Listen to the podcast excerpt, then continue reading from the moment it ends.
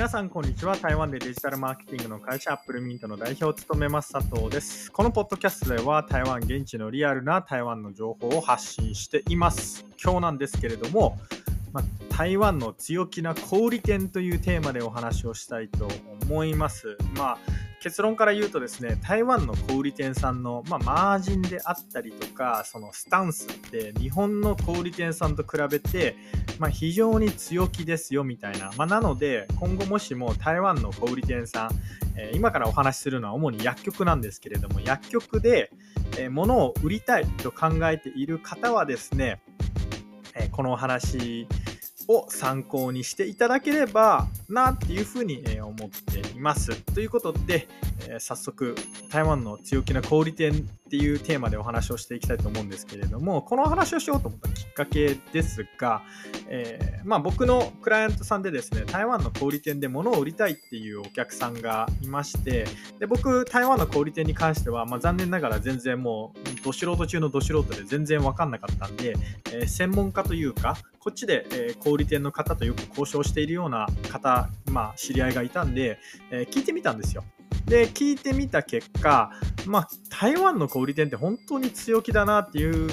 ことを思ったんで、えこのポッドキャストを撮ろうと思いました。で、今回皆さんにご紹介したいのは、え主に4つの薬局の、まあ、小売店のスタンスというか、まあ、条件みたいなことについてお話ができればなというふうに思います。え1つ目がワットソンズですね、えー、緑の看板なのかな台湾に来たことがある方なら一度は見たことがあると思います。確か香港系の薬局なんですけれども、まあ、緑の看板でワットソンズと。で、次に、えー、黄色の看板、まあ、あれ、オレンジの看板って言ったらいいのかな、えー、オレンジの看板で、えー、コスメドっていう、まあ、薬局がありまして、で、次に、えポーヤっていうピンクの看板ですね。ピンクの看板の薬局があって、で、最後に、え日系なのかな？トモッツとか、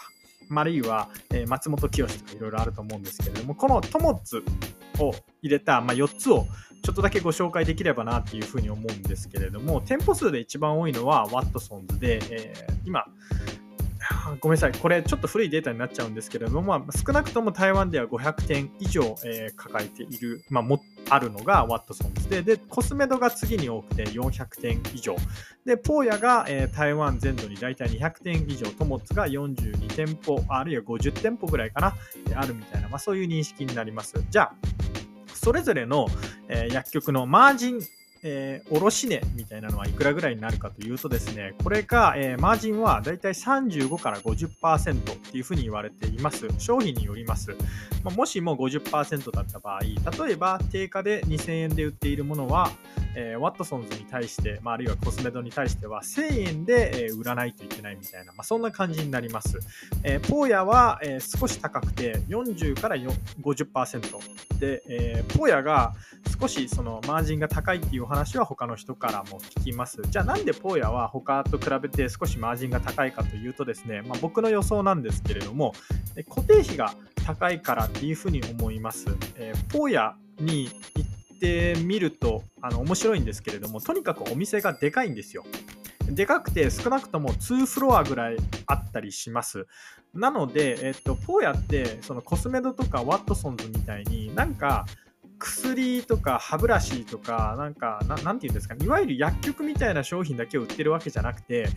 えー、洗剤売っていたりとか雑巾も僕ポーヤで買いましたし、えー、まあ、それに加えてお菓子、え、アルコールそして、え化粧品とか本当にいろんなものが売ってるんですよね。なんか台湾版のドンキまでいかないですけどそんな感じです、えもしも生鮮食品とか売り始めたら本気で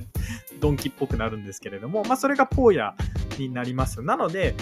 店舗スペースが広くてでしかも割といい場所に、えー、あったりとかするんで、まあ、固定費が高いからマージンちょっと高いのかなって思っていたりとかします。でこの他にそれぞれの薬局ではですね、えー、システム管理費って言ってそのねあの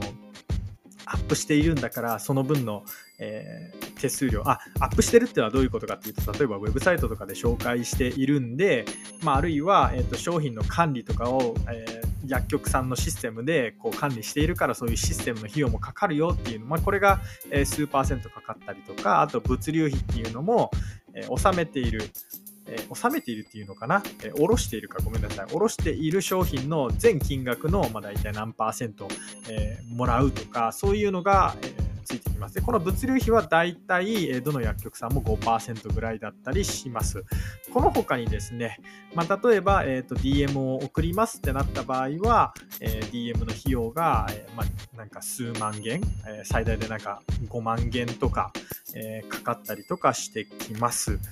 で、他はそうですね、なんか、あの追加で陳列したい場合は1店舗あたり、えー、と数千元かかりますみたいな。で1店舗あたりなんでワットソンズ500店舗あるって話したじゃないですか、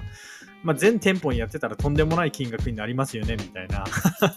まそういうお話です。でこの話を聞いて、まあ、もしも日本で小売店とお仕事をされている方は、まあ、高えなって思うと思います。実際僕もですね、まあ、専門家の方とお話をしていたら、えー、台湾は非常に高いですと、非常に強気ですみたいなお話を聞きました。まあ、なので、えー、ベストなのはですね、まあ、ウェブサイトで自分自身で売る、あるいは自分で店舗を持って自分で売るみたいなのがベストだったりとかすると思うんですけれども、まあ、それはそれで、例えばウェブサイトだったら、えっと、信頼問題があるんでなかなか売れないとか、え自分で店舗を持つにしろ、えー、なんか家賃がかかって内装費もかかってスタッフの人件費もかかるし、みたいな、まあ、そういうことを考えていたら、まあ、薬局に卸すっていうのはもちろん、あの、ね、戦略の一つ戦略戦術の一つではあると思うんですけれども、まあ、いかんせん今回の僕の話を聞いて分かったと思うんですけれども、まあ、台湾の薬局、まあ、小売店っていうのは非常に強気なので、えー、コストの部分は気をつけないとまあいろいろとあの危ないですよみたいな そんなお話になります。ということで以上アップルミント代表佐藤からですね、まあ、強気な小売店というテーマでお話をいたしました。えいつもお聴きいただきありがとうございます。それではまた。